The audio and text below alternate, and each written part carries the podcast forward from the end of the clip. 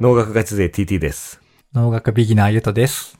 季節のお酒の話をする農食ラジオです。おう他にもあんのかな あ、ごめん、ちないわ。他のあい季つか節。日本酒とかもいけそうだな。季節の酒で。うんうん。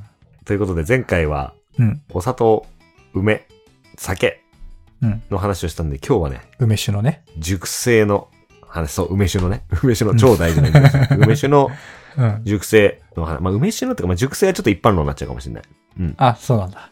確かに熟成は別にそんな知らないですね。そうなんですよ。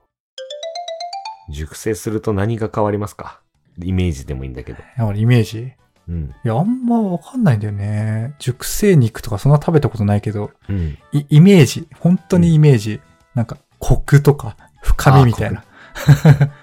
そういうのがこう増すのかなっていう。はいはいはい。なるほどね。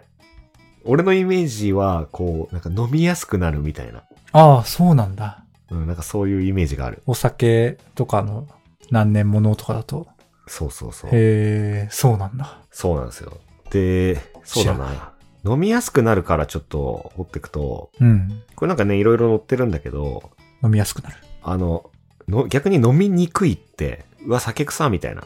喉痛みたいな。さっきのじゃないまさうに。ん。粉砂糖の梅酒のあ、方そうそうのそうそうそう。渋みとか、うわうま喉に攻撃してくるみたいな。 そうそう。なんかあの消毒液飲んでる感じはいはい。なんかあれが原因らしいんだよね。うんうん。あれが原因。その刺激っていうのは。うんで、この熟成するとその刺激が減るっていうのは、うん。アルコールが飛んじゃっているというわけではないんだよね。うんうん。アルコールはちゃんとあると。アルコールが減ってるわけではない。だってワインとかさ、うん。完全に密、まあ、完全にではないか。密封されて保管されてるわけだし。てか、どんな酒も密封されてうんうん。熟成してるわけなんで、まあそんなに変わってないと思うんだけど、うん。これがね、俺もびっくり知らなかったんだけど、うん。びっくり。 アルコールが水に溶けます。全然わてかんんないてわんてんみたいな。時計。え実際溶けるよね。溶けてるよね。基本的には。基本ね、だってアルコール70%の消毒液が混ざ混ざってるそうそうそう。もののイメージだったから、そう点点点だった。で、これね、実はね、分子レベルで見ると溶けてないらしいんだよね、分子レベル。ああ、その消毒液とか、その辺そうのそうそう。とか。ああ、なるほどね。で実はもう、水分子が、例えば100個ぐらい団子になって、 H2 をね。固まってると。H2O が。で、エタノールですね。C2H5OH ですね。 C2H5OH。うん。うんエタノールもエタノールでグループを作っていると。うんうん。集団行動してんだ。そうすると飲んだ時に、そのエタノールのグループ、固まってるところが喉に当たると、ああ、なるほ刺ど激。が。で、これがあるんだけど、これが長い期間を経つ と、このグループがこう解散していって、解散なんだ。グループがどんどんちっちゃくなってくみたいなそうそう。で、イメージ。分子レベルで本当に水とアルコールがこう均一化されていくという。ああ、なるほど、なるほど。そうそう。 100、100だったのが本当1111みたいなそうそうそう。ノリね。そんな感じなのよ。だからなんかそれで、アルコールの塊みたいのがなくなって、こう刺激が減るということがあるらしいですあーね。なるほど。総量は変わってないけど、うん。分散してくれるというか、 集団攻撃してこないのね。うん。そうそうそう。そんな感じ。うーん。だからあの、なるほど。で、飲みやすくなると。ね、束になったら強いみたいなのあるじゃん。睡眠睡眠みたい な。その逆、逆睡眠。赤いやつ、バラバラの黒いやつだけど、どっちだっけ黒いやつが一人いてもしょうもないけど、そうそうそう。みたいな方に行く と。ですね。うん。であと飲みやすいで言うとね、これはもう酒全般酸味が減るとも言われてるらしくて。えー減るんだ。なんかね、長くあると、あ、まあ、は、あれか、うん普通のヨーグルトとかのイメージが強いから、うん。キムチとか、長く経つと酸っぱくなりそうだけど、酒は減るんだ。酸味。そうそうそう。で、これがね、酸がね、うん。エステルという物質に変わるんじゃないかというふうになんか、ちょう、この間もエステル出てきたね、なんだろうと思いながらあ聞いたけど。そうそうそう。 エステルってね、香りの成分のまあ定番なんだけど、うん。あのエステルっていう成分があるわけじゃなくて、あほらあ、グルーピング。そう、アルコールの中にエタノール、メタノールとか、ブタノーそルみれたはいな物質。あるように、エステルの中に酢酸エチルとか、あ、酢そういうこと、酸ね。ブチルとか、うんうん。まあ、いろんなものがあるんだけど、そのエスアテルルが、コールと並列の何かね。あそのう。階層というか、そうそうそあう。れでいくと。うん。そう。で、実はそのエステルっていうのは、酸とアルコールが結合するとエステルになるんだよね。うんうん。酸とアルコール俺も学生の時作ったんだけど、有機合成で。作ったんだ。うん。ちょっともうどういう、あれだったか忘れたけど。あの俺も第一だけ科学実験っていうのあったからやってるかもね。わかんないけどあ。確一かね。。個も覚えてな いい。学生の時は、エタノールと、うん。メエタノールかメタノールと、うん。まあ、ジャスモン酸だったかな。ジャスモンさん得意のそうそうそうそう。当時の専門になる。そう。そうなの。で、ジャスモン酸メチルを作ったり、逆にジャスモン酸メチルからジャスモン酸を作ったりとかやってたんだけど。ああ、なるほどね。両方向。そう、そんな感じでね、酸がエステルの原料になりうるんだよね。うんうんうん。あ、なるほど。だから、酸とアルコールが結合して、エステルになって、エステルっていうのはすごい香りがいい、てか香りやすい成分なんで、いい香りに熟成するとなるんじゃないかと。なるほどね。だからその酸っぱい分がそっちになると酸っぱくなくなるんだ。そう。まあ、ものによるかもしれないけど。そうそうそう。うん。ということは、ということは酸っぱくなるの、酸っぱみが減るのと同時に、うん。いい香りも出てくる。ああ、エステルは基本いい香り系と。そうそうそうそうそう。覚えてるね。フルーツのいい香りとか、大体エステルだから。なるほど。うん。あれ、それアルコールとくっつくからアルコール度数減らないのああ、確かにちょっと減るかもね。ちょっとは減るのか。うん。でも、あエステルって多分、微量でも結構香ると思うから、うん。アあ強いんだルコール度数20%があ、うん。 19.9%になったとしても、 めっちゃ香ると。結構香ると思なるほどね。う。で、あとね、色も濃くなっていくっていうああ、なるほことど。があそれはなりんますか、ね。なんかイメージ湧くわ。これね、メイラード反応です。その高温じゃないのにそうなんですよ。 メイラード反応ってさ、前さ、もう1年ぐらい前のさ、料理の回だったかなんだっけな、調理の科学かな。うん。こう、焼くと、うん。焼いたり炒めたりすると、糖とお砂糖とうん。アミノ酸がくっついて、香ばしい香りになるみたいな。糖とアミノ酸のフュージョンね。そうそうそう。カラメル化とかと一緒に習いましたね。そうそう。あれが120度とかっていうのなんだけど、うんうん。あくまでそれは120度でガッとこう、急に反応すると。ああ、反応しやすくなるそうそう。っていう話かな。高温だと。で、高温で化学反応が起きやすいのって、高温の方がうん。分子運動が活発になるから、うんうん。成分と成分が出会う確率が上がるんだよね。はいはい。わちゃわちゃわちゃわちゃしてるっていう。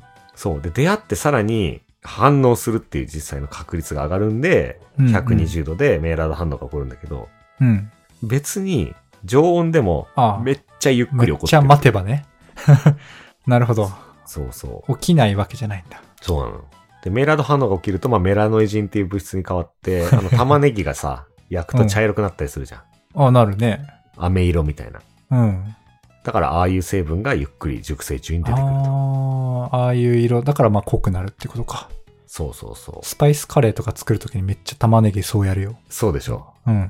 あれメラノイジンあれ、ですそういうことか。なるほどね。うんへーそうそう。だからね、こメラノイう、シン。ウイスキーとかもそうじゃん。うん。ああいう色し、ちょい、茶色っぽいじゃん。うんうん。黄色っぽいのがよりなんかもっと濃くなっていくイメージだね。そうそう。琥珀色とか言うけどさ。うんうん。琥珀色か。であれが、樽の色なんじゃないかみたいなね。樽の色あ、樽の色が染みてるってことウイスキー樽の色がお酒に染み込んでんじゃないか っていう。まあ、それもあるかもしれないんだけど、ああ。うん。まあ、梅酒においては、別うにん木、木じゃなくてガラスでやってるから。ああ、瓶でね。うん。だし、梅酒も別、別にもともとそういう色してないし。うんうん。うん。まあ、メイラードあ反応。ごめん、ちょっと待って、さっきメラノイジンって言ったけど、メラノイジンってメイラード反応の生成物だっけな。違ったかも。ポリフェノールの酸化だったか も。うん。まあ、ちょっとメラード反応も起きてるし、まあ、ポリフェノールの酸化も起きてると思うし、まあちょっとわかんない。いろんな反応が起きてると思うんだけど、うんうん。まあ、いずれにせ砂よ、糖のうまさとアミノ酸のうまみのやつね。うん。メイラード反応。高温じゃないんだけど、じっくり置くことで、こう化学反応が起こると。うんうん。じっくりじっくり。あ、で、ちなみに、もしじゃあ高温でやれば、もうちょっとそのせい、いろんな反応が加速しそうじゃないって思うんだけど。おう、うん。しそうだね。うん、多分高温になると、エステルが飛んでいなくなると思あ、香りが、う。うん。ほいほい消えてくんだ。 そうそうそう。 難い。しいな。香り系、うん。香り系って飛びやすいの全般。そんなことない。ああ、なんか醤油とかもさ、飛んじゃうじゃん。香り飛ぶよ。あだって、人間の鼻に さ、香ってるってことはもう、そっか、気体なのないしは気体になりやすいとか、そうそってとこかう。、そうです。なるほどね。だから基本閉じ込めないと。だから、梅なら梅の中に、液体で存在してるものが う、ん、うん。あるいは個体で存在してるものが、どんどん揮発して匂いになってるはずだから。あーそういうことね。そうなんです。だから、まあちょっと料理の話になっちゃうけど、うん。加熱しすぎはね、うんうん。香りを失う原因になるんで。香り強い系はね、後半っそていうう。。あ覚えてるうん、チャーハンとかでも、チャーハンの醤油いつ入れるかみたいうな、ん。やりましたね。最後に入れましょ うっていう。そうね。やってますよ。チャーハンじゃなくても。そう。だからじっくり、酒はじっくり。うん。うんで、だからさっき言ったみたいに腐んないから、酒は。うん。うん。じっくり置けるというね、そうね。そういうここととっか。すね。そのメイラード反応系だとさ、うん。 3ヶ月ぐらい、その100日でも、まあ、それはまあ怒ってるだろうっていう、あれなの。ああ、いや、怒ってるとは思うよ。ゼロではないと思う。うん。でも、より何年かわかんないけど、そう、より、いわゆる熟成っぽい酒にすると、さらに進む、進むというか。そうだね。うん。あちなみに、俺、俺論文引っ張ってきてるんだけど、うん。中国の論文ね。あ、中国の論文っていうか、うん。中国のお酒の論文で、うん。なんだっけ、中ネイチ国ャのー、酒。ネイチャーサイエンティフィックレポーツっていうのうん。載ってるんだけど、まあ、ネイチャーって有名な論文の。ネイチャーね。乗るとめっちゃすごい。 これだとね、バイジュっていう中国のクソ強い酒があるんだけど、わかんないけど。こあれの、はアねルコール度数が高いってことは強い。そうそうそう。うん。これ5年ぐらいでうん。エステルがうん。めっちゃ増えてますね。めっちゃ増えてる。 5年以上だと今度は減ってっちゃう。多分さっきの揮発していく方が多くなあっちあゃー、う。なるほど。ね。うん。 5年ぐらいがちょうどいい。ちょうどいいというか、マックバイス。ジュ、バイジュかつエステルの場合はバイジねュ、うんうん。こんな感じ、なるほど。酒の熟成。日本酒とか熟成しないもんね。ああ、確かに。熟成日本酒じゃないね。う ん。なんでだろうね。わかんないけど。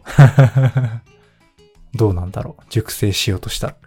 なんか悪くなる。まあ生きてる。どうなんだちょっとそれいつか調べてちょっと話生きしてたんいのかねね。熟成。えワインは熟成するもんね。うんうん。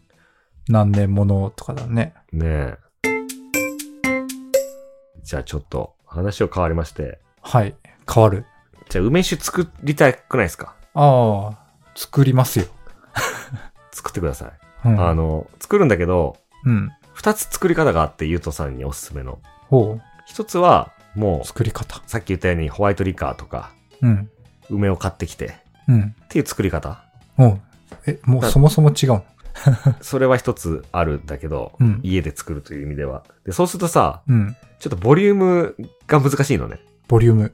2リッター、3リッターとか作ることになっちゃうから。ああ、2リッターとか5リッター入りがあるって言ってたもんね。そうそうそうそう。だからさ、調味料に使えばっていうのがもうもはや前回、前々回に言ってるんだけどああ。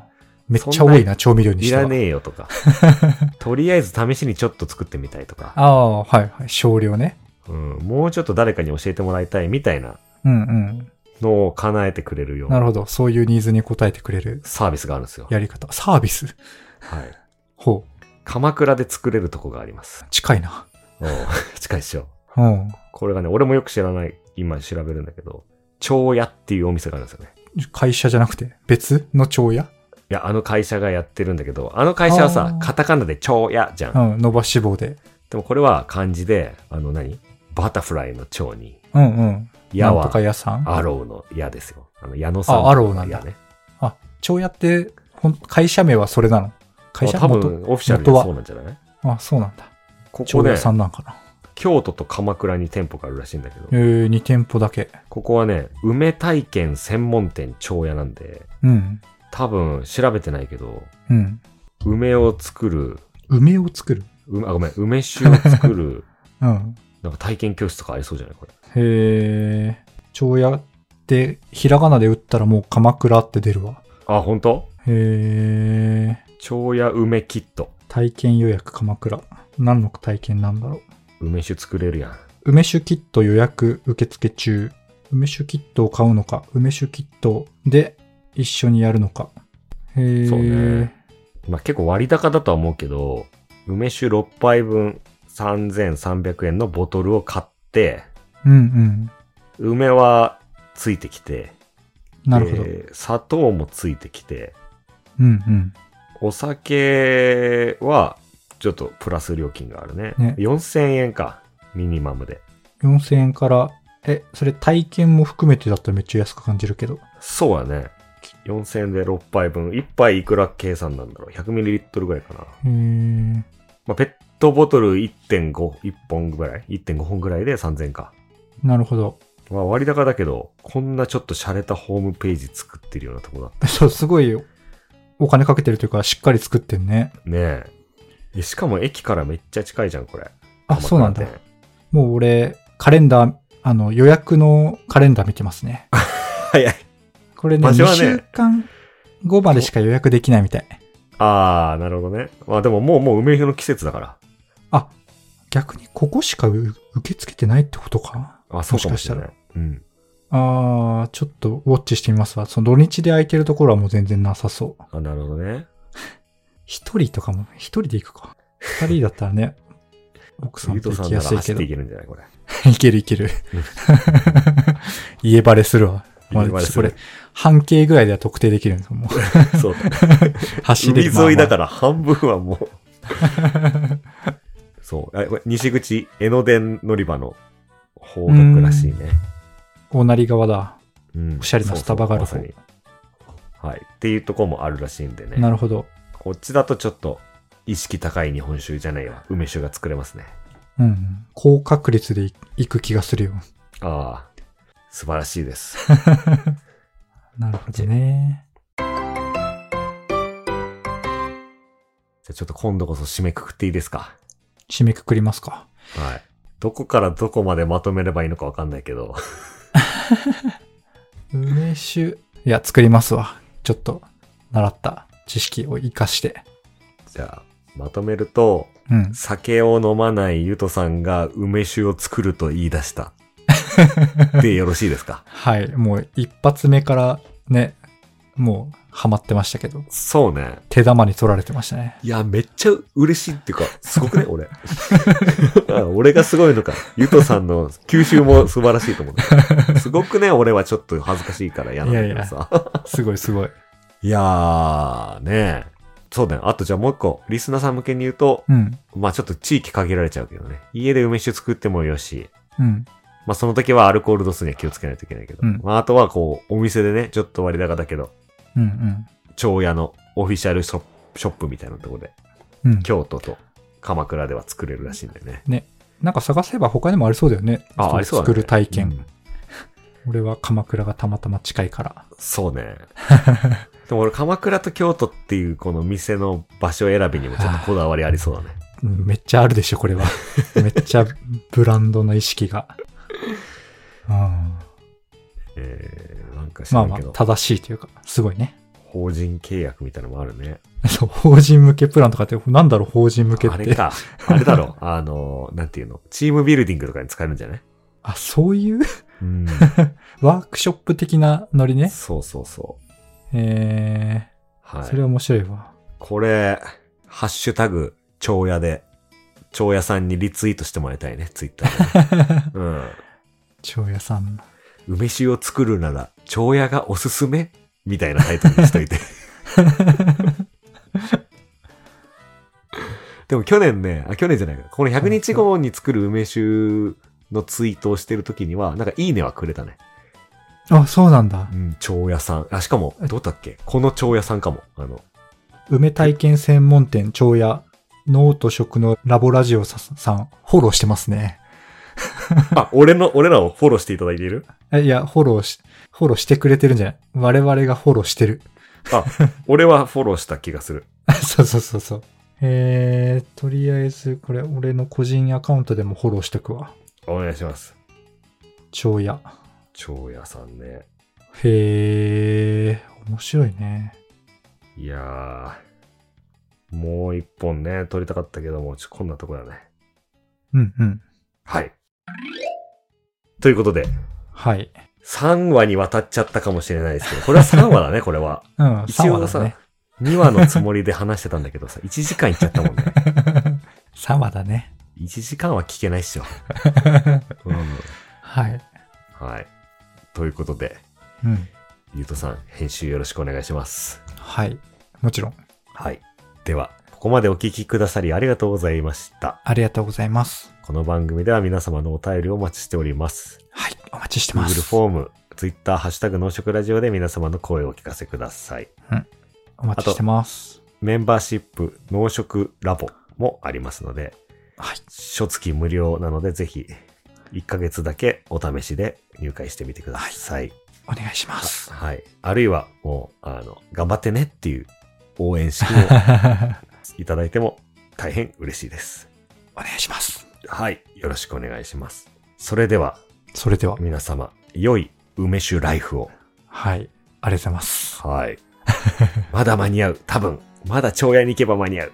間に合う。はい。やりましょということで、さようなら。う。さよなら。